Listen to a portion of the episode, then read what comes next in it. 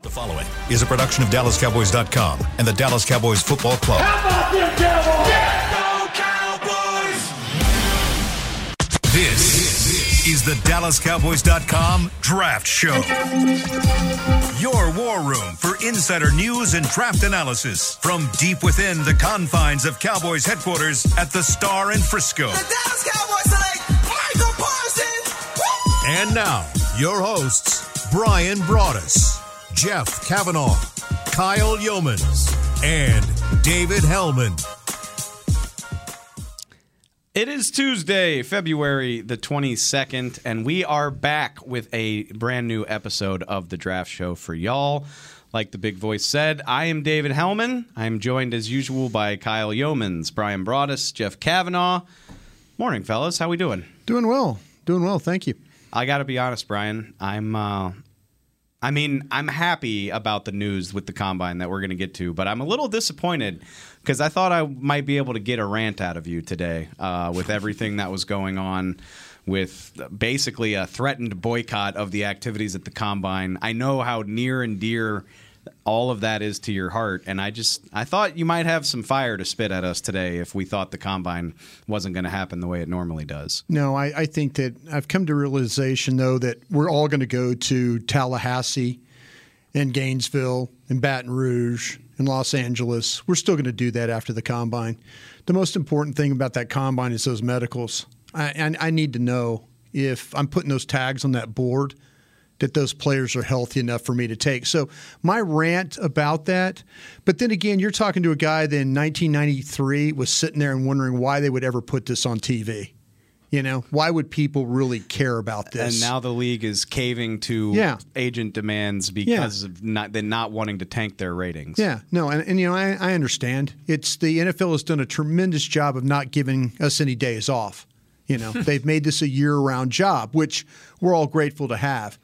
But if they started messing with it, the agents had come out. You'd have got the rant from me about the medicals. If they would have said we're boycotting the medicals too, now you would have got the rant. Fair enough. Which, like I said, I'm a little bit disappointed to not hear it. But uh, just in case, in case you haven't been following this story, the NFL Combine is set to start in Indianapolis basically a week from today. I think the players get there on Monday, the Yeah. 28th. Um, but there was a bubble rule in place uh, for COVID concerns, and the league had all of these restrictions, and the players and their agents were basically like, "Wait a second, like you're." you're going to screw us over. Like, we're not going to have access to our trainers. We're going to be locked in our hotel rooms all day.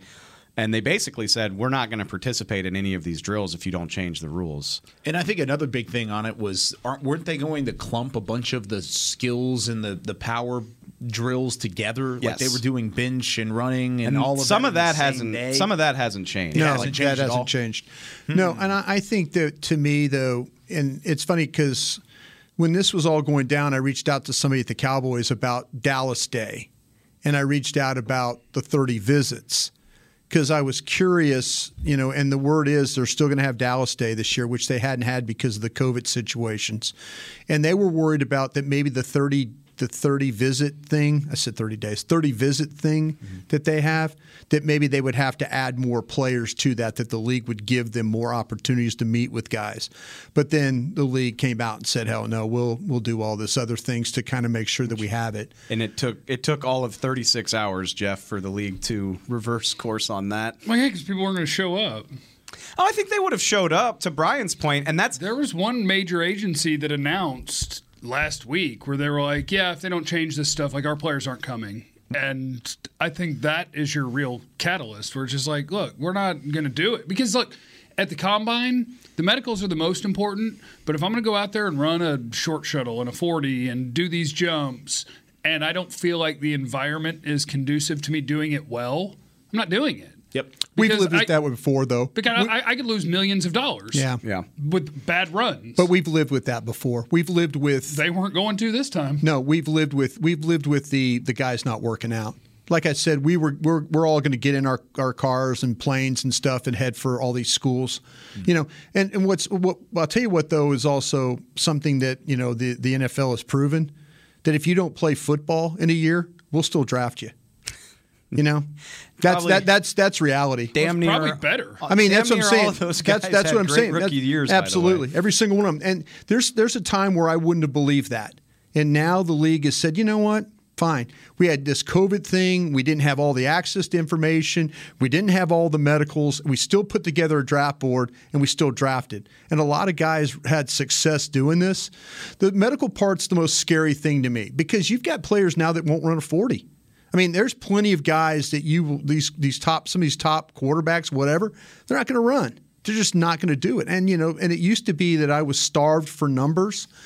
It's really not the numbers anymore to me. It's more about now the it's more about the film, the medical, and how these guys are going to fit into my to my program. Which, uh, if you're if you're new to this or if you don't follow the combine closely, Brian's brought up the medicals a few times. Which a big, a huge part of this. It's a huge part. when the guys. So downtown Indianapolis has three or four medical centers, hospitals. Hospitals.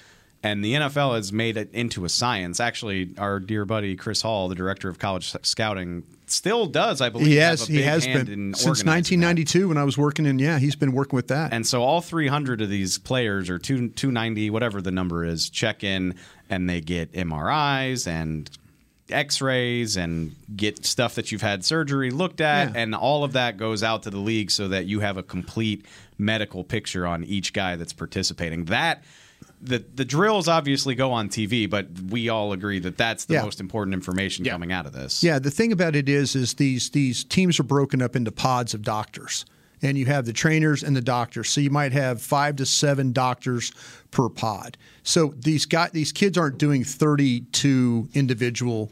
You know, medical evaluations. Now, the great thing about the medical evaluations at the combine is, again, the doctors all working together, the teams all working together, sharing information, grades, and stuff like that. It really is well well done, well put together by the trainers and how they do that. But this is the first time that you get to see these kids because there used to be a time in the early 90s when I started where you were able to ask for the medical records of these players and you got that from the trainers. Now with HIPAA laws, no, you don't you don't get any that stuff. So the first time that you know anything good or bad about a kid's neck, knee, shoulder, arm, wrist, lungs, whatever, is at the combine. That's where a lot of things are discovered that some of these kids play with with a lot of ailments. And but but you got to know if there's something that is going to keep us from drafting this kid, you have to know that. Well, there's also like the networking aspect outside of it. When they were bubbling up, the medicals were still going to be a part of that, right? It, it wasn't necessarily a question, other than maybe the guys that Jeff was talking about. But there's that networking side between the teams, going out to dinner, kind of getting They to know the player Yeah. inside as much as they get to see the medical. the 15 minute the 15 minute interview is is a is a great tool it, for you know getting to know these kids. Um, you know the the better tool is bringing kids on campus here and getting to know them. That's the thing I think that that's the thing I think where you get the the best evaluation of the kid. Which let me ask you. So th- this is where my brain goes, and I, we've we've all been to the combine. It's one of our favorite events of the year, and so the NFL basically caved and and gave in to these changes. Mm-hmm. So it's it's going to go off the way it usually does this year, but it makes me wonder.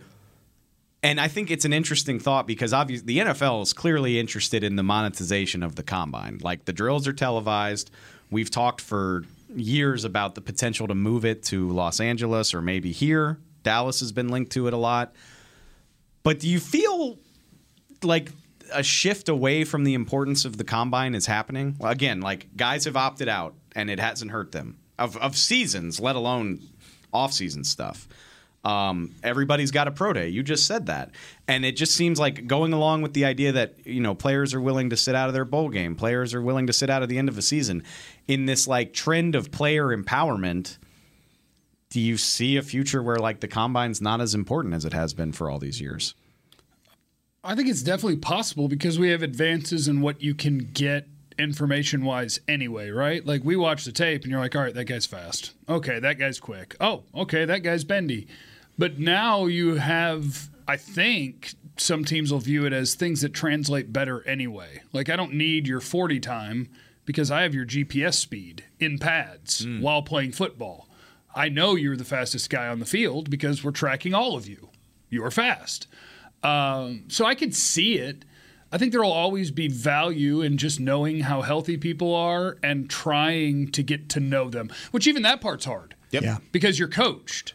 The Yeah. players, before they get to the combine, to sit down with Bryan Broaddus or the Jaguars or whoever, like they're coached on how to present themselves and how, let me get my power It's like a job. It's a big job interview. It's yeah, what it is. and so your like your goal is how healthy is he, and is he going to bust his butt to be the best player you possibly can?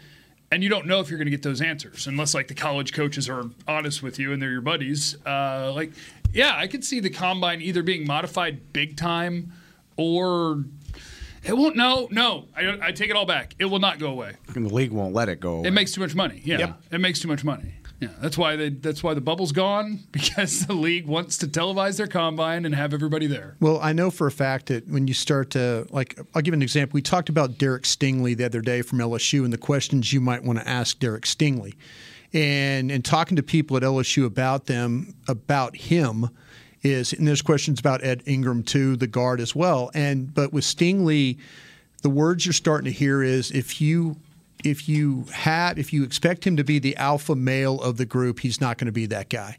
He's going to need a big brother. He's going to need somebody to help him along. An example that I was given was if Minnesota were to draft him and Patrick Peterson were still at Minnesota, that would be the ideal situation. But those are the kinds of questions you want to ask Stingley. If you're getting information from sources at LSU that are telling you these things about this player, then you want to ask those questions and see how he reacts. And that's where it's important. You know, LSU will tell you he didn't quit, he was legitimately hurt, but they'll also tell you, like, this guy's not an alpha male. He's just not. He's he's one of those guys that the learning curve to be a leader and all that. Those are the kinds of questions I'd want to ask. To Jeff's point, that's important to me. It's important that I, I, I figure out how bad his foot is with that Lisfranc injury, and is it something that I'm always going to have to deal with? or and, and and once I get that taken care of, then I want to ask him these questions that I've learned about when I've talked to people at LSU about him. Just to play devil's advocate, though, I mean, you can ask him all that stuff if you bring him to your camp. no, that's what I'm saying Yeah. though. But I'd like to know uh, maybe maybe it's one of those things where maybe the answers he gives me at the combine, like man, I don't I don't like this kid's demeanor enough. You know, Sauce Gardner to me at Cincinnati came off as a better guy. He's a healthier. You know, if you're up there looking at a cornerback at the top of the draft, the reason you're talking to Derek Stingley is because you have a pick to go get him. You know, that's where. So if you're looking for a corner, I'm trying to separate separate these two guys because I know on everybody's board those touches, those tags are touching. I'm trying to get okay. What's the difference between the, the two? What's making one guy tick? What's making one guy's health not be as good? You know, those are the kinds of questions I think at the combine. To me, those are the benefits. I can do without the workout. I really can. Yeah. I mean, the only thing the workout provides me is like the old crusty scout I am, is that in 1992, I can compare numbers to 2022 to 1992. And, and, and then I have that data. I that's the only thing that that's the only thing that that would work that would bother people who are really into those numbers. Do you think it's valuable at all that the combine at least gives you? Excuse me, sorry. The combine at least gives you a a baseline, right? Absolutely. Like you know, maybe the field. Well, the that Lucas baseline is the State- tape. The baseline's oh, you're talking about the but- numbers. Yeah, like I mean, maybe it's a slow track, but all these we Yeah. joke about it every year. All these guys head off to their pro days and shave Well, two tenths of a second off no every question. time they no have. question, because they roll out of their starts. You know, Mark Gorshak's not there, like blowing the whistle and stopping them and all that. And these kids have rested; they haven't been pushed and pulled. You know, they're more comfortable in that environment, running downhill at Ohio State. you know, when you're sitting down there timing at the end, you're like, man, that guy looks like he's elevated. He's coming downhill at you. Those are good times, but you take them. You know, like I say, the old we're we're starting to lose. Like Lucas Oil is different when we used to go to RCA Dome or the Hoosier Dome different track, different facility, different turf, and all those things. So the numbers probably don't mean as much as they once did. I just wonder. And I, I mean, like Jeff, you're totally right. I mean, as long as the combine makes money, it'll be a thing. But like, I just think, and you tell me, Brian, if you agree with me. Like, you've been doing this since the early '90s. Like, players just have more power than they ever have. They do. They do. They they have a lot more power. And you know, there was a time when didn't even have a first round pick and get to talk to Michael Vick. You know, I mean, now a player with like, you don't have a first round pick, bro. I'm not talking to you. That kind of thing. You know, it, it's changed a lot. The agents have a lot of power in this thing too. You know, uh, these players, the player association, you know, uh, J.C. Tretter and those guys. I mean, they come out and say, "Hey, these guys don't have a voice yet." You know, they don't. But players, you know, like I say, these players, we're going to look at them, we're going to draft them, we're going to we're going to scout them and draft them. But like last year, we learned, you know, if you can watch film from two years ago and determine how great of a player Micah Parsons was going to be, more power to you, man. That's if that's all you need. All you need is tape, and all you need is the ability to evaluate. And does he fit in your scheme? And can you do other things with him? All the other stuff is just kind of like, hmm, whatever. You know, the guy can play. He can play. I just think I don't. I think we're in for some sort of shift here over the next few years. Like Oh. that's just the overarching feeling that I get. And I think it's an involuntary thing that was started by the 2020 pandemic. I mean, it started with the fact that Thanks you a got your COVID. Yep. It it started with the fact that you had that combine in, in 2020. You had it all go normal as to plan, and then immediately the pro days were nixed, the visits were nixed. All of that goes away. And then the next year you had the pro or you had the combine or no combine, but you had all the pro days. So you got to see out of those two classes which one matters more. And if you ask some of these scouts, you ask some of the team other than the medicals at the combine, you really feel like the informational gathering that you once got from the combine, you could get anywhere else along the way. And Jeff made a great point with the GPS and the technology that is advanced in this game, and that's going to only continue to get better and better. It is. It's wild. It's a huge thing. These, these scouting departments and these front offices could use to their Some will say that the Cowboys have ac- actually drafted better in the chaos. yeah. You know, if you think about it, Look at the their, last their two first board, picks. their board has been better. When you when you think there's chaos, just go with your board. You know, that's how you kind of look at those things. Is there going to be chaos this year? I don't know, with, without a bunch of quarterbacks, top-rated quarterbacks, and really not a sure number one. I don't think Sure. there will be informational chaos. No, though. no, but Like- there'll be there'll be there'll be guys because you have teams that have multiple picks. Yeah. and they will look to you know will teams look to go up? Will teams look to you know you know will they stand there and make picks? You know, I think that's where when you have teams that are holding a lot of cards ahead of you, you're kind of at the mercy of those teams. I think that's where other teams are having to deal with right now. last thought. Combine, the combine will stick around for a while because Dave, as you know, is a man who has spent a good portion of his career trying to hide in the weeds and see if you can spot people talking to people as part of your job. I do do that.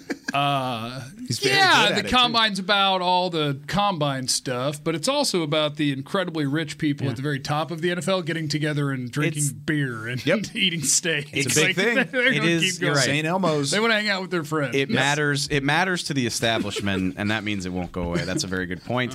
Uh, all right, we got into the nuts. We got it. We speaking of the weeds, we got into the weeds of combine talk. Uh, we're going to talk about some prospects that we're going to watch the combine in the third segment. Uh, but before that, we've got your questions coming up at Twitter on the twenty. We will be right back to do that. At Smoothie King, we are blending goodness to fuel your greatness. Every blend is crafted to help you achieve your health and fitness goals. Smoothie King uses only whole fruits and organic veggies. You'll never find sugary syrups or artificial flavors, colors, or preservatives. And unlike some other smoothie places, there are zero grams of added sugar in many of our blends. Smoothie King is proud to be the official smoothie of the Dallas Cowboys. Place your order in the app or online for pickup or delivery. Smoothie King, rule the day. What do you call a group of grown men and women with their faces painted silver and blue who get together every week to share a three hour long ritual of jumping, singing, and toasting Miller Lite in 10 gallon hats while yelling, How about them Cowboys? You call it Miller Time in Dallas. Here's to the Cowboys. Here's to the original light beer. It's Miller Time. Celebrate responsibly. 2021 Miller Brewing Company, Fort Worth, Texas. Football season is almost over, and that means tax season is here. With it comes taxiety. Filing taxes can be stressful if you choose the wrong partner. Don't let taxiety take over this tax season. Liberty Tax will help you get your largest possible refund or your money back. With more than 12,000 tax professionals nationwide, help is always around the corner. Check out Liberty Tax, proud partner of the Dallas Cowboys. Schedule an appointment today at libertytax.com slash cowboys. Liberty Tax, a brighter way to do taxes. Hey, Cowboy Cowboys fans, if you're thinking about attending a game this season, visit cowboystravel.com to book your travel package today. Stay at the team hotel, have dinner with a Cowboys legend, and experience AT&T Stadium's exclusive VIP Owners Club. Also, tour the star, get autographs from your favorite players, and talk X's and O's with me, Mickey Spagnola. The official travel partner of the Dallas Cowboys will take care of all your travel needs. Visit cowboystravel.com. This, this is the DallasCowboys.com Draft Show. Liberty Tax is a proud partner of the Dallas Cowboys. Schedule an appointment today at libertytax.com slash cowboys. It is tax season, isn't it? It is. That. Yeah, I'm I'm, be- I'm behind on that. Love me some taxes. I feel like the draft. quitting quitting your job doesn't mean you don't have to file taxes, just for whatever that's worth. Yeah, I'm pretty sure I'm gonna pay this year too. So if anybody out there's got some extra money laying around, uh, I'm gonna need to give it to the government. So just be on the lookout for me online and give me your money. There you go. Yeah, be on YouTube.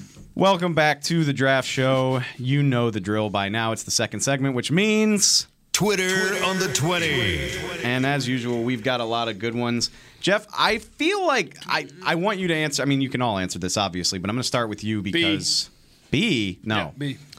Uh, Ron wants to know Sky Moore. if Tyler Linderbaum Oh. and Jaron Green were both available, would you take Nakobe Dean over them? Kenyon Green. Sorry. Oh, gee, my God. I, Jayron Kearse was on your station this morning. He That's- was. I got confused. I'm sorry. It's not my Yes. I Great guess it interview, is- by the way. I guess it is still my station. And yes, it is still your station for, like a a few more week. days. Yeah, for a week. Basically, a classic in a, a classic debate over available guys. Like, what do you value more between those offensive linemen or Nakobe Dean? All right, coming in hot here. Um, Linderbaum one. I would take the center number one. Kenyon Green number two. Nakobe Dean number three. Uh, Nakobe Dean might be as good or better than the other two at their jobs, but man, people are not going to like to hear this because Micah Parsons has been so good. I'm taking an offensive lineman that I love over a linebacker that I love all day, every day. Ooh. All day, every day. Does that mean that you would still take Slater over Parsons? I refuse to answer that question. Why? It's a push. It doesn't matter. Just you couldn't go wrong. Uh, and but Parsons is different because Parsons is more than a linebacker. Exactly. Nakobe Dean is not going to line up at defensive end and get you and have the highest pass rush win rate in the NFL. Not going to happen. Micah Parsons is a freak show. Nakobe Dean is an awesome linebacker, and I'd love him at 24. But if you told me that you have a great center prospect and a great guard prospect, I'm going the center, the guard, then the linebacker. It's the same argument that we had last year. Yeah. At least we're consistent in true. the way we're talking about it. But yeah, it's exactly right. And Brian said this on multiple occasions. If you could have told me going into that draft that Micah Parsons was going to be what Micah Parsons was this year and the way that he was able to be utilized in a versatility standpoint, then you can talk about taking him over Rashawn Slater because you're taking an edge rusher at that point. However, I, I'm right there with Jeff. I'm in the exact order: Linderbaum, Green, then Nakobe Dean. But this also brings up a question for me. I was watching Devin Lloyd again yesterday out of Utah, linebacker. Does he go before Nakobe Dean? He will on some boards because he's six three. I bet he will. I think so too. Yeah. I would bet on Nakobe Dean as the player over Devin Lloyd, but I would bet on Devin Lloyd being drafted before Nakobe Dean. I agree with you. I, I have him one, two, uh, or I have Dean one. I have Lloyd two, but I could see Lloyd going quicker in front of that, and then maybe you get a conversation about that later on. You agree with that assessment, Brian? Those three players. Linderbaum, Dean, Green for me. So you go Dean oh, over. Brian! Yeah, Oh my! What? Why? because I feel like there's some second round guards that are capable players, and and and the thing about it is, I think there's some capable second round linebackers too. Some guys that keep, you could plug in and play. I mean, we mentioned Harris, we mentioned Clark. Uh, you know, those are the types of guys that you're you're probably being looking at right there. But I, you know, me personally, like I say, I think there's things with Green. I, you know, to me, I still hold hope. I still hold hope if I don't get my guard that they'll come to the realization that they need to move La'el Collins. That's my hope, and I, that's my protection. And I don't have a really good answer at linebacker right now for you. I don't. That's why I have to go grab Dean. Sure. Mm-hmm. And but the interesting thing about what we just did with that exercise, two of the three guys have physical limitations with like lack of size and height, but are you. really really good football players. Yeah. So, I mean, that's probably why you're sitting there looking at him potentially at 24. Because if they were a little bit bigger, a little bit more taller, if they were Lloyd size or height, then we probably wouldn't be talking about Dean at 24. This is an open ended question from Drew. You can take it in whatever direction you want. Stop. 2022 draft picks that you feel would get more out of Micah Parsons. Oh, defensive tackles. Jordan Jordan Davis. Davis, 100%. Travis Jones at UConn. Phidarian Mathis, Alabama.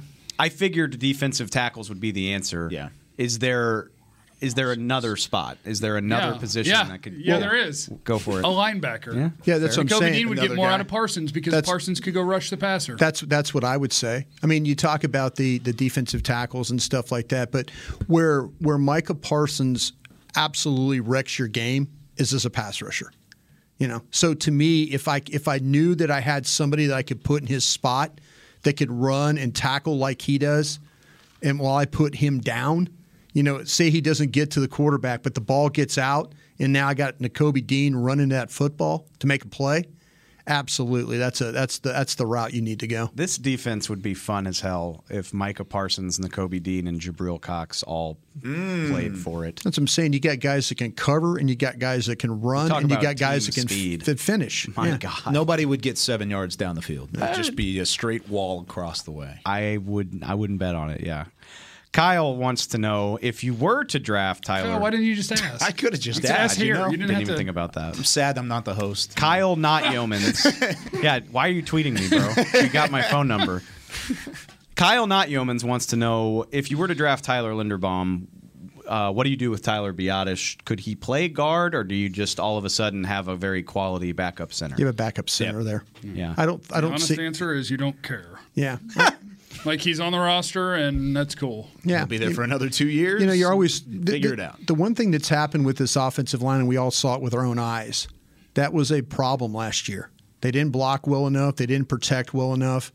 You know, whether that's them, the line coach, whoever, they need to upgrade a couple of spots, and they might be in a little trouble at left tackle on age and health. The right guard, we we talk about all pro, and maybe there's a little bit of slippage going on there. North of 30. Yeah, and then you know with the right tackle, you know, I mean there was some slippage going on there as well. He didn't he missed a bunch of games because he got suspended. You know, so yeah, I mean the, the the questions you have, you know, you should you shouldn't be afraid to replace anybody over there. You know, you, you, if you're looking at that thing and being honest with yourself, you didn't run the ball, you didn't protect. It affected the way you moved the football, affected the way the play caller called the game.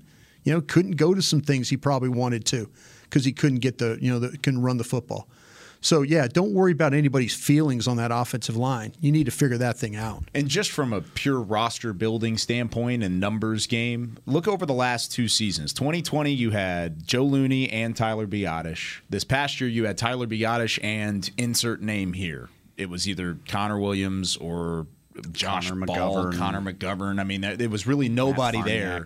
Yeah, Farniok. I mean, you felt better about your center situation when you had two guys there. So if you wanted to keep Tyler Biadasz around, replace him, but don't have don't feel like you have to deal him. Just have him there, have him as a quality backup. We've already seen the revolving door of an offensive line the last two years as well. Speaking to Brian's point, and having somebody there that has that starting experience is going to be valuable moving forward, especially if they're on a rookie deal, which Tyler Biadasz will be for two more years. I say I say it all the time, but people are so afraid of having depth because they feel like they're not making the most of an opportunity. I would just I'll take the depth like Thank you. 99 times out especially of 100. up front. Dogs lead the way. We've talked about all of these players. D A W G or D O G? Just just the animal. Dogs lead the way. trying to figure out if it was a Georgia guy. No, no, uh, that that makes that's what sense. he was Or Washington into. Husky. No, I think the Twitter Avi Mm, was actually a, uh, like a beagle. I think he just likes dogs. Okay. Um, or she, or she. Uh, we've talked about all these players, but he or she wants us to sort them out. All safeties: Daxton Hill out of Michigan, Jaquan Brisker out of Penn State, Lewis Cine out of Georgia, Jalen Pitre out of Baylor. Stack them for me, somebody. That was almost in order. Uh, mine would be Daxton Hill as a guy who is a borderline first round sort of player at Michigan. He would be, well, I guess Pitre's not big either. I was going to say he's the small one of this group, but he's also the one that, holy cow, can he fly and can play nickel, can play safety, whatever. Brisker is Jaquan Brisker at Penn State is a dude that I really like while acknowledging, like I'm watching him and I'm like, is he an elite athlete? No. Is he like whatever you're looking for? Is he elite trade? I'm like, no. It's like, what's he bad at? No. so like, okay, okay, that's a starting NFL safety. Uh, so I would go Daxton Hill, then Jaquan Brisker, then Jalen Pitre, then Lewis Cine, the Georgia safety, and I think all of them are picked in the first sixty picks. He's absolutely right. The order he had is absolutely right. Nailed it. Oh, what's up now? Anybody want a piece? Yeah. Damn. Kyle, you want to argue with that? I was You re- Brian today? I was hoping we were going to have a fight. right That's back why I into picked this question. Uh, I've got Hill, Brisker, Cine, Pitre, Mm, but they're all touching tags. It's literally two through five for me. You think they all go top 60? I would think he's right about So, that. Yeah. Maybe Brisker doesn't because he's an old man. Like I think he's 23 and he was a redshirt Oh, senior, and no. the NFL hates old people. He'll oh, be he'll be if it- 23 by draft day. Okay. Except if you're Terrence Newman, who they told us was too old and he played like 20 years. Yeah. Good point, Yeah. Brian. I just so have you watched more Hamilton yet? Do you still hate him? Uh, I ignore him. Okay, cool. I mean, well, you just he's probably not. He's getting picked in the top 10. What do Right. I care? So- Cowboys aren't picking so him. good. you have Kyle Hamilton as a likely top 10. Yeah. And then these guys all start going somewhere between like Yeah. 25 and 40. Yeah, I think so. And they're all gone by 60. I've said this a couple of times on the show. I thought that that Dax Hill was the Cowboys pick at 24. That's before I really got into the draft. I mean, I was he was one of the first safeties. Him and Hill were the first two, and I kind of thought, okay, this guy fits the profile of what you want in a safety. He can cover on the outside. He can blitz. You know, he can play down in the box. He can play back. I just thought of versatility. I thought of Dan Quinn. You know, and this is really kind of with not knowing, maybe thinking that Dan Quinn was going to take the Denver Broncos job. But I kind of felt like that if you know if they got a carryover, if there's some of the similar coaches, that maybe they would use Dax Hill as that type of player. So yeah, I think where you're talking about right around 24 on back is when we're going to start seeing these guys come off the board. Do you think the fact that Jayron Kearse and uh, at least he was on your station earlier today talking about a potential return Yeah. with Dan Quinn coming back, if he's back, does that affect anything at all to you? I think that to me, it's about players and their money. This Yeah. guy didn't make money. You know, you can't sit there and say, I'm going to be loyal. Now, Randy Gregory will tell you that he's loyal to Jerry and Stephen and the family for what they've done to him.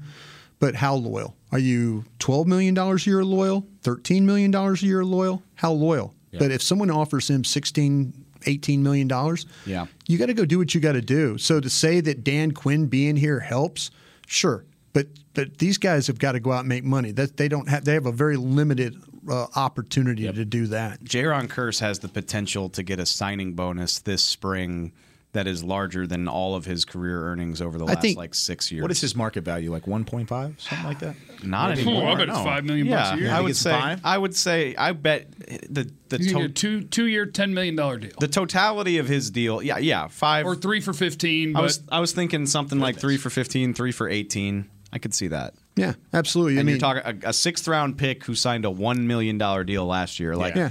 In the world of the NFL, he has not made a ton of money. Yeah, but if you when you study all the top fifty free agents and stuff going places and stuff, he's not ever in that mix of the top No, I think he's probably but he's a- played like a guy that deserves to be paid. He's if he had played this year for the last three years, he would be in everybody's top fifty. No question. I just Yeah. think the world doesn't realize it because he's never He's- been hasn't that been before. there. Like Yeah. he was never a starter. But And I do if th- you I- had that year consistently, they talk about you for Pro Bowls. Yep. and your market's huge. I think he was probably an alternate for the Pro Bowl, if I had to guess. Okay. So yeah, to your point, um, I do think sometimes you overvalue the guys that you watched all year, and you're like, oh, like he he he was amazing. It's a tough position, though. Yeah. he he didn't play as a true safety. He played Right. really all over. Yep. And the fact that he created turnovers, was tackling well, you know, was really a leader out there. I mean, there's a lot of a lot of really positive things you can talk about him because I, I think coming out of Clemson, I know I didn't think all that. I didn't think he could cover and be all that Hey, that he has. I don't think you need to apologize because the league thought that too. He was a sixth round pick at the end of the day. Yep.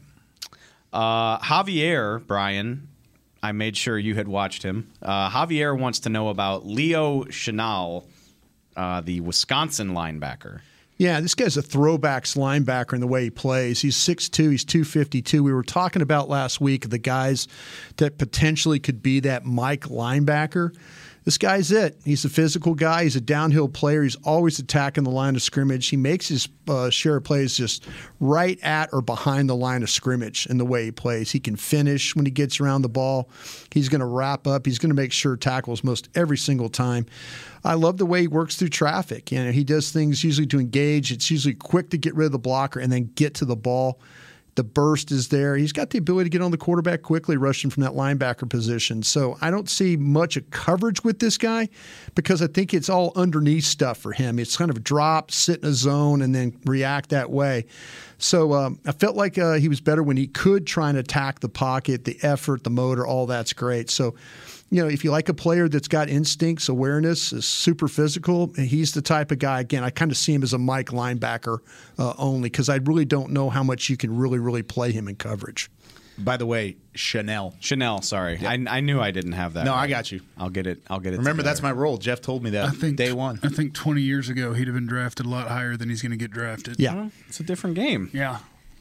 Big, strong, forward playing man. I will say so. I've, he's got a, so uh, you you just described like a fourth round player. I have him in the third. Third, okay, Yeah. okay. I actually have Walker from Georgia, Tindall from Georgia ahead of him as my uh, inside linebacker guys. just out of curiosity, and we all, I mean, one of the things you hear first when you start talking about the draft is scout the player, not the helmet. Mm-hmm.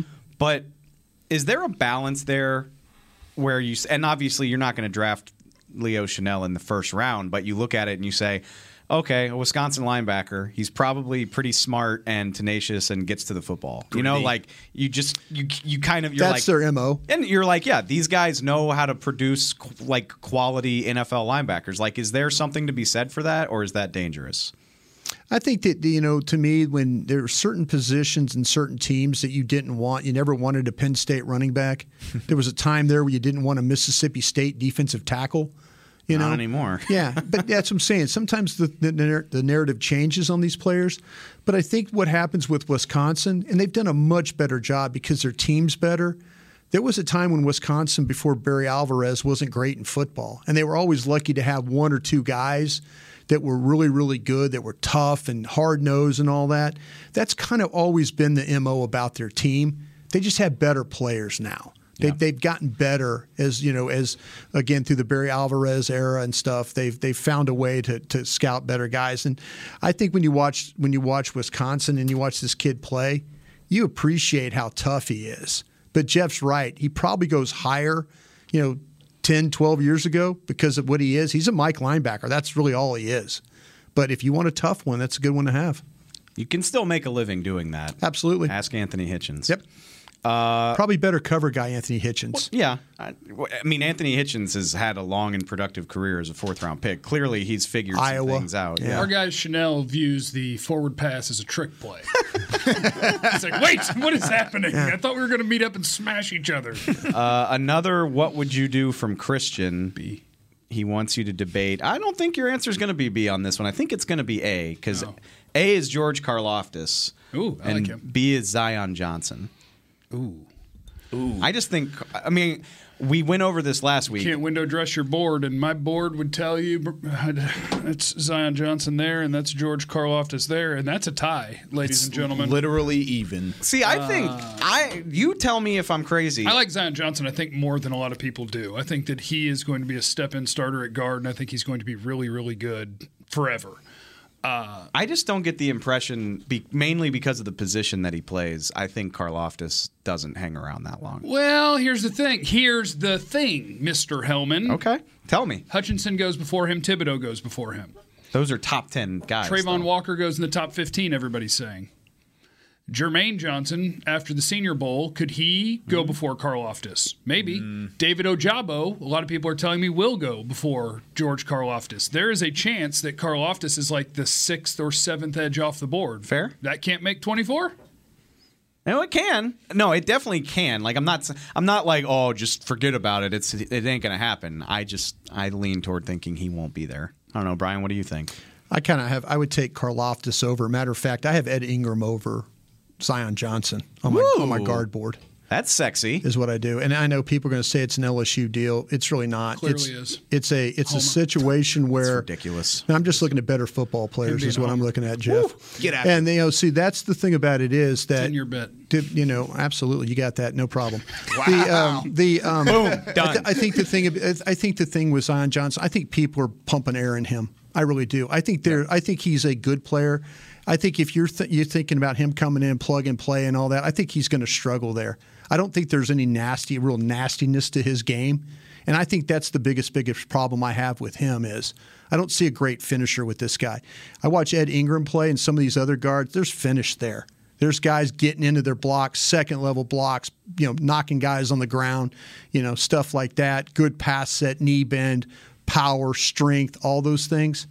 I, I just think I think everybody has pumped a lot of air in Zion Johnson. Myself, that's I'm just proud to do I'm the there with pumping and enjoy the Pro Bowls. If your team takes Zion Johnson, be happy. He's going to start at left guard for you. He's going to make the Pro Bowl in his second or third year, and you're going to be really happy. So you're going to be thrilled. I think Johnson's a good player. Did you did what? what but- okay, so let me real, let me ask Yep. some real quick question here. So how close do you have him and Green? Uh, Green is a real life first round kind of guy. Zion, I have in the one two cheater grade area where it's like pick him in the 20s. Okay. So you have Karlaftis in the one-two cheater grade area too. Yeah. I think I, I have a true first on Karlaftis. I have so him in the first round, would too, myself. Easily put him as as the the winner of that. I think it's a great question because it, it goes back to what your needs are at 24, and if that I mean that was what the scenario was, right? Right. Who would you take? I I mean, there's a chance that you would want to lean guard, kind of like what we were saying earlier, if something were to pop up that way. But I think Karlaftis in that scenario is the much f- further advanced, more lethal player. So I would take him ten times out of ten. Add Ed Ingram and Zion Johnson to the I just say you need- talk whiteboard. I just say you need to take a look at Ed Ingram. Yeah. I really, really do gonna because to him me, tomorrow. to me, what Had you- a nice Senior Bowl. No, I mean that's what I'm saying. This, this guy, this guy is he. You know, he's one of those guys that to me, I watch a powerful guy. I watch a guy that plays with technique, has a good base, you know, all that. When you watch, the biggest problem that Zion Johnson has is when his head goes down, he's a terrible football player, and that happens to him quite a bit. So to me, I'm I'm just kind of I'm, you know, when you talk about the Pro Bowls and all those things, yeah, maybe you're, maybe you're going to be right about that. I'm betting you're going to be wrong. Well, it's a good bet. I'll bet against Ed Ingram too, and I'll bet whatever you want because if we No, bet absolutely. against all these players, we'll win way more than we lose. Yeah, just bet against all of them. Yeah. I got one more that I really like from Eric. Uh, it's Cowboys Draft 101 that they have not really drafted small school prospects in Will McClay's tenure. I think Reggie Robinson out of Tulsa and all the Boise guys are really the closest that they've gotten. I guess Trysten And Hill. Neither one of those are really small school guys. Right, It's still exactly. American You're Athletic still Mountain West you're- Conference. Right. Yeah. Thank you. So, with that in mind, is there a small school guy? And if you wanna, if you wanna do group of five, that's fine. Uh, but you can Well, go people are- FCS, whatever you want. People are talking about Penning the tackle That's from Northern the, Iowa. The first name that comes to my mind. Yeah, I mean, I would that- draft that- that, guy without hesitation and after then there's watching uh, him at the Senior what, Bowl. Raimann from uh, Raimann, Raimann from the kid, the tackle from uh, the European fella. yeah. I mean, Um, is- Central Michigan. Central Michigan, yeah. Yeah. I mean, Jalen Tolbert, wide receiver, South Alabama. yeah. Nicholas Zakelj, Fordham offensive tackle, as a developmental prospect. Fordham. Fordham. See that Seven blocks Senior of granite. too? I start I start to get scared when I hear Fordham. I don't know. That's, he's not like a first or second round guy, Sure. but he's a guy you could take later in the draft and feel pretty good about. And they saw him at the Senior Bowl. So if it kind of goes back to the conversation we had previewing the Senior Bowl is if they're going to take a small school guy, most likely they've seen him up close and personal either in Mobile at the combine with a, a, a potential interview there or during Dallas Day or one of the visits. If they do it, I would bet it would be a Senior Bowl player. Exactly. Uh, I don't know if I've mentioned him. I have. I don't. I, I doubt y'all have watched Dominique Robinson out of Miami, Ohio. oh, I did. I really, Yeah, yeah. I was really impressed by what he did in Mobile. Edge rusher? That's a, a guy that's sort of like hanging around on the peri- on the periphery of my radar. He tore up my North Texas Mean Green in the bowl game. I saw it up close and personal. Tolbert's a good name, by the way, for that wide receiver South spot. Alabama. Yeah. he seemed like he really turned a lot of heads down. No, he there. sure did. He's going to, I mean, I- I think that it, you know, again, the, don't don't pay attention to the speed. Pay attention to the plays he makes down the field mm-hmm. because he's he's going to lack he's going to lack some speed, but the guy does separate. I mean, that's a, that's he, and he catches every ball thrown in his direction. So it's a good name. All right, that does it for Twitter on the 20 for this show. When we come back from this break, we're going to talk combine prospects. Football season is almost over, and that means tax season is here. With it comes Taxiety. Filing taxes can be stressful if you choose the wrong partner. Don't let Taxiety take over this tax season. Liberty Tax will help you get your largest possible refund or your money back. With more than 12,000 tax professionals nationwide, help is always around the corner. Check out Liberty Tax, proud partner of the Dallas Cowboys. Schedule an appointment today at libertytax.com slash cowboys. Liberty Tax, a brighter way to do taxes. Hey, Cowboys fans, if you're thinking about attending a game this season, visit cowboystravel.com to book your travel package today. Stay at the team hotel, have dinner with a Cowboys legend, and experience AT&T Stadium's exclusive VIP Owners Club. Also, tour the star, get autographs from your favorite players, and talk X's and O's with me, Mickey Spagnola. The official travel partner of the Dallas Cowboys will take care of all your travel needs. Visit cowboystravel.com. What do you call a group of grown men and women with their faces painted silver and blue who get together every week to share a three hour long ritual of jumping, sinking, and toasting Miller Lite in 10 gallon hats while yelling, How about them Cowboys? You call it Miller Time in Dallas. Here's to the Cowboys. Here's to the original light beer. It's Miller Time. Celebrate responsibly. 2021 Miller Brewing Company, Fort Worth, Texas. This is Chad Hennings, former cowboy and proud veteran of the United States Air Force. When my fellow military veterans choose VA, they receive life changing benefits from the Department of Veterans Affairs. If you are a veteran, you may be eligible for healthcare, education, and training benefits, a home loan guarantee, housing assistance, and more. Choose VA for the benefits you've earned. Visit choose.va.gov to learn more. That's choose.va.gov. This, this is the DallasCowboys.com Draft Show.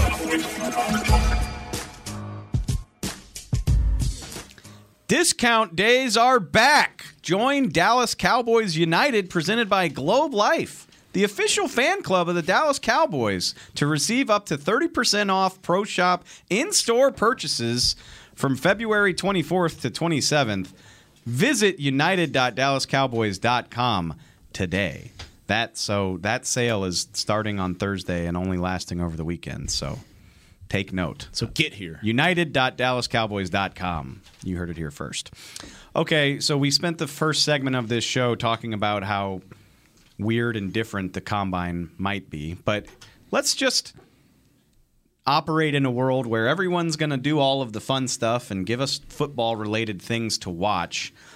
I would love to just get a short list from y'all about um, guys you're excited to see or guys you're curious to see. You know, we talk about whether it's oh this guy needs to have a great three cone or maybe he's not going to have such a great three cone. Um, whatever it might be, I would just like to hear some names that you're interested in seeing, assuming everybody works out this week.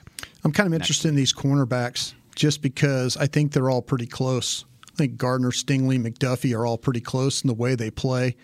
Uh, you could throw McCreary in there, Elam, Booth. I mean, this is a good list of cornerbacks. I'm interested to see how they all interact with each other. I'm interested in seeing the movement. I'm interested in seeing the numbers that they get out of that stuff with the, the shuttles and things.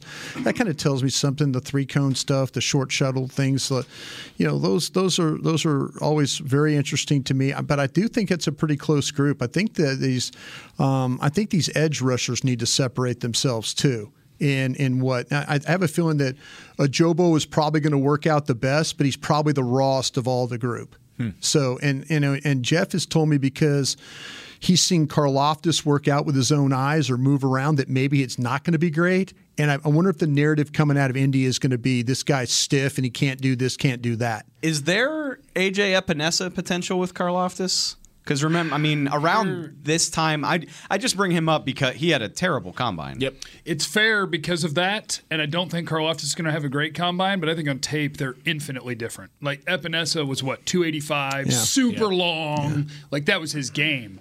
Karlaftis plays like he's a really good athlete. Yeah. like he's just in there just banging through. So if he goes out and he tests poorly, it's going to knock him more so than maybe even an Epenesa. I guess it. I guess in theory it could. Um, but he's just one of those dudes that Karlaftis to me, his tape is too good to knock him out of the first round. It's just it's too good. But we could come out of the combine and people be like, "Oh, he's a quote bad athlete. He's uh, not long. He doesn't have long arms. He's a bad athlete. Holy cow, we can't pick that in the first round." I will. I was about to I will. Yeah, one of those situations where you're like, sure, push him Trust down the the board. tape, please. Push See- him down the board. See what's going to happen too, in these with these defensive tackles. If Jordan Davis ends up running like a four nine four or real- something like that, I've heard it's possible. See, ah. see, that's what I'm saying. And all of a sudden, that- that's where one day, you know, one day we're all going to be sitting there and we're going to be doing a draft show and we're going to get those numbers. And they're like, yeah, you ran 494 or 498, something like that. And you're going to go at that weight. And it's gonna, and it's gonna again. We're gonna just shoot a bunch of air, or the people will shoot a bunch of air into. Well, man, he's not gonna be there at 24. He's gonna, he, and then they'll start the Vita Vea comparisons and all that mm-hmm. stuff like that. And it's not the same player. So I think you have to be kind of mindful of really what these guys are. If you have the opportunity to study these guys, however you do it, hook or crook, you know, just take a look and kind of know when this guy plays, that's what he is. You know, if he runs really, really well or he doesn't run really well, really well, don't kill them for that. Just trust your eyes on that tape that you saw a really, really good football player or you didn't see a good football player. At the combine, I'm interested in seeing the men from Michigan. Uh, All of them? namely, Central Michigan. well, three of them from Western the university, Michigan? the University of the um, Wolverines. Hail to the victors. I was only- thinking Skyy Moore again. well, yeah, always Skyy Moore. Yes, I, I'm More Skyy Moore. Yes, Skyy Moore. Listen, if this team ended up with Ed Ingram and Skyy Moore, You would be doing Brian and I backflips. would throw so many pizza parties. Okay, I, I got I got a tomahawk chop riding on this thing. So- because and he knows I paid a tomahawk chop before for stupidity bets. I oh, didn't. I didn't take this question for Twitter on the twenty, but somebody asked. Is it about Skyy Moore? Somebody asked who the pizza party player is. It's Skyy Moore. It's Skyy Moore. Yeah, Write that down. I already forgot what school he went to. Western, Western Michigan. Michigan. Western yeah, Michigan. One of the Brown directors. fucking uniforms, I just said it two seconds ago. Well, yeah, you and- said the men from Michigan, then I started naming off Skyy Moore's college. My memory has to be. It's almost in real time. Things fade away in real come right time. Yes. Can I can I ask a question? Can you sort these wide receivers out at the combine? Or is it going to be a problem? I don't think is is Wilson going to is Wilson going to solidify himself as the number one guy for the wide receiver crew? Could. You want a bold prediction on that? I think if all the guys do all the things, that it would be more likely Garrett Wilson has people raising eyebrows skeptically than going, ooh. Really? I bet he runs in the four fives. He might. I don't think he's I don't think he's real life NFL wide receiver fast. I think he's good and explosive and accelerates. I knew I could count on you. To I don't be think honest. he's real life fast. Tell me if this is a hot take. Like I deep, Treylon Burks might outrun Garrett Wilson. He will. He will. I- there's there's a couple of receivers that are going to outrun him. Burks seen- is one. I think Skyy Moore will outrun him. I think there's a ton of guys. You've seen Burks in person, right? Mm-hmm. Is he 225 pounds? He might be now when When you saw him first, he was 241. It's none of your business. It's not my business to share. Listen, when seasons end and you go to show up for your training, But you, but you're saying- showing up for your training. We, I You're know not you, you, done you yet. and I do radio every day about Luka doing very, this. Yeah. That was very Yeah. Oh, delicately yeah. said, Jeffrey. Very delicately said. Yeah, I think he showed up to his training with some training to Okay, do. let me ask you- and that he'll go from running like a four six to a four four. Okay, let me ask you this, then. Last month and this month, receiver man. Could Burks come out of this thing being the number one receiver? I think for some people, because I think that he will. Deebo Samuel, training. That's what they're talking about? 6'3", 225 ish, and I think he can get into the four fours. Uh, and you like, I don't even know his comp. Like it's something between Debo, AJ Brown, and DK Metcalf. Something. I was thinking DK. of that mix. I know that, something that's of that it's mix. crazy. You, you know, you're good with that. That's Is it good. a is it a hot take if I think receiver is very very high on the list of positions where I basically don't care what you do at the combine? Like I want to see like if you're Unless you run like a four nine, I don't care. okay either. w- within reason, yeah. Right. Like I I'm not care gonna- less about the gonna- quarterbacks myself at the combine. Even the throwing side of yeah, things. I do. Maybe I do. I, I didn't say receiver was the only position I don't care about. I just two I care least about are actually linebacker and running back. Fair. because they don't have direct opponents in football. Well, you So just it take doesn't- those positions anyways. Well, kind of, but also like a wide receiver. Is it relevant if you're faster or not than the guy who's literally standing right in front of you to cover you? Of course it is. For a running back, is it relevant if you're faster than pick a player on the defense? No, not at all, in any way, shape, or form, because I don't have a direct opponent that I have to run past. I just think the tape should tell me everything I need to know about what a receiver can and can't do. Like, can you get behind the cornerback? Mhm. Can you get create separation? Can Quarterbacks you should be the open? same way. Yeah. Because to me, the quarterbacks, you're at the mercy of who you're throwing the ball to. If your last name starts with a B, then you're likely throwing with A, B, and C, depending on who those receivers are. Sometimes, Treylon Burks. yeah, exactly. Sometimes you get a, a run of really good receivers you get to throw the balls to, and then other times you're throwing the balls to guys that you're like, why is this guy here? Why is this guy here? It's kind of a thing. So all of a sudden you don't look as good because the route's not as good. The ball's there, you get a drop, and all of a sudden you're like, now did he is that a drop because of the receiver or is that a drop because of a bad throw? And by the way, the, the pro day at the at the school, that does nothing for me either. Wow. Just let me watch the tape of a quarterback. Let me watch every single throw. And I could tell you generally if the guy's going to be a good player. I wanted to follow up with you about what you said about the cornerbacks. The prevailing logic right now seems to be that it's Sauce Gardner out of Cincinnati Mhm. and Derek Stingley out of LSU. And Don't then- forget our kids at Washington. I- let me finish the damn point. So again, him. the prevailing logic is that there's like a line, and then you go Trent McDuffie. You I don't know if there's a line. You answered my question for me. So Yeah. I wanted to ask: Do you think McDuffie has a real chance to kind of climb into that? I absolutely bunch? do, yeah. Or if he, I mean, you sound like you think he's already there. I think he's already there. I mean, he's one of my. If you talk about the three guys, to me, it's Gardner, Stingley, McDuffie. Those are my three guys. Wouldn't be surprised if McDuffie were picked before Stingley. I wouldn't be surprised at all. Just because I think teams are going to have enough questions No, I about think- Stingley and McDuffie's tape is good enough and recent enough that you're like, hey, what do we think about picking one we trust more? I'm biased. Obviously, I'm biased, but I think Stingley's one of the more interesting prospects in the first round because I could see him going fourth or 24th. Like neither one of those would shock me. I don't think he gets really past probably 14 or so myself. Fair. There's that run where the, you know, maybe the Eagles or somebody like that, they've got teams, you know, they've got the multiple picks. Just too too too talented of a player. Now, if you again, you if you if you're worried about the non-alpha male and you're worried about maybe a potential with the foot problems, you know, those are the types of things you're going to have to deal with. Do you think he runs in Indy? He's not ready. He's only running straight ahead right now, from what I heard. He's Yeah, not he's ready still to working run. on his yeah, foot. he's not really ready to run. That's kind of a bummer. He ran a four three in a high school combine.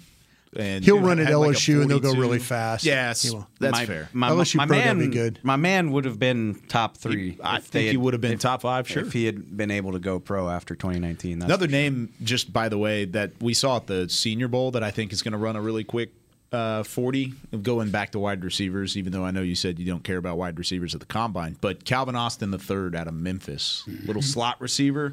That dude's going to fly in Indy. He may be the quickest out of the bunch. Or tiny guys, Wan'Dale Yeah, Robinson, tiny Kentucky. Guy. Oh yeah, he'll another fly. tiny guy. Skyy Moore Yeah. will fly. Those that those could be the top three or four numbers. I don't know if Skyy's going to fly, 40. and that's my guy. You don't think so? I don't know if he's going to fly, and that's my I guy. think he's going to fly. Are we setting ourselves up for four twos, baby? No, sir. I'm setting myself up for 40 times do not define football players. Skyy Moore's badass because he has lightning quick feet and is hell after the ball's in his, His hands. tape's really good. I mean, I just just kind of think he's a slot player myself. Damn right he is. Where does Cooper Kupp play? Is I- that a problem? Is that a problem? Not a problem. Would you want Cooper Kupp to line up outside? Do you Occa- hate him? Occasionally, I know I don't hate Cooper. I was the one big guy that receiver. I was the one guy on this show that liked Cooper Kupp. My gosh, what are you doing? I'm Slot only guy. You can't pick him too high. I didn't say the Cooper Kupp was a slot only guy. He is. Well, I didn't say that. You did. Well, he is. Yeah, well, he he plays outside too. Yeah, is he a slot only Yeah, guy? he's a slot only guy. he's a back stack in the slot, motion through the backfield. Yes. I think he could probably play out there if they wanted him to. Let's see it. He's just really good in the slot. It's just a good football player. No, I'm la- I'm just laughing because I'm imagining Saturday of draft weekend. Whatever I don't know. The not all the picks are finalized, but like whenever the Cowboys pick in the fourth round, like they won't pick Skyy Moore, and then Jeff you will be think like, Sky "Well, Moore is gonna be Cowboys don't want available a in good the football fourth player." round? Whatever the third. I got round. bad news for you, The brother. Third round, whatever. Getting picked in the 30s. I just like watching Jeff get indignant when his pet cats slide. Damn It's- right. It's a favorite. My Who guy was sliding. Our Darius Washington last year. Hey, listen, he couldn't help that he was five six. Five eight. I was at least fair about that one. I was like, look, I love him. There's no chance he gets drafted on the first two days because he's tiny. Then he didn't get drafted at all, right? No, he didn't. But he made the 53. He you did. Bet, you That's bet true. your butt he, He did. did. There's did make nothing. the There's nothing worse than working a draft for three days and they're like, "Well, who's your best available?" And you said the same guy for the last two and a half hours. Same guy as it was yesterday. Thanks for asking. Still him. Go ahead and ask Dane. He, he'll tell you. I'm not talking trash about Skyy Moore. I want to be clear about that. Or are you? No, I just Called him a fourth rounder just now. I mean, He did I do heard that. you say it. He did say that. What's what is I'm looking at his like what Dane, Dane our buddy Dane Brugler had him like in the he had him in the top 100 right Yeah. But where he had him is wrong. Yeah. 85 or so. Uh, I had it pulled up, um, Am I remembering that wrong? but he's wrong. Just like Brian probably is going to say that he's wrong. He has Ed Ingram 80th, and that's wrong, right? Nah. What? Nah. It's not wrong. Then you can't love No, him. no, no, no, no, Oh, dude, no. check this out. Skyy Moore is 79. Ed Ingram is 80. touching dead. Okay, Dane Dane has missed Ed Ingram then. That's He's what I'm missed saying, him. yeah. He's missed. Okay, that's what you're asking. I'm sorry. Yeah, Yeah. he's wrong. you w- w- I mean you would draft Ed Ingram and did you say you would draft him 24th or second round okay Yeah. top top 50 what are Yep. we- okay Top 50. so He said over Zion Johnson. I don't have yeah, Zion. yeah. I don't have You Zion him Johnson in lower. the first round. That's right, That's, that's my right. that's my thing. All right I mean I could ask y'all for more names but we've got another show to do Thursday we Bob, Ryan, Tim. oh God I That was actually pretty good. We do this show too Mark. early in the morning for me to be able to keep up with you sometimes. All right, we're done. We're signing off the show. We can talk more combine on Thursday. I hope this was as informative for you as it was entertaining for us. I don't know. Thanks for joining me, guys. This, this was the draft show. That's Jeff. We'll talk to y'all next time. This has been a production of DallasCowboys.com and the Dallas Cowboys Football Club. How about this, Cowboys? Yeah!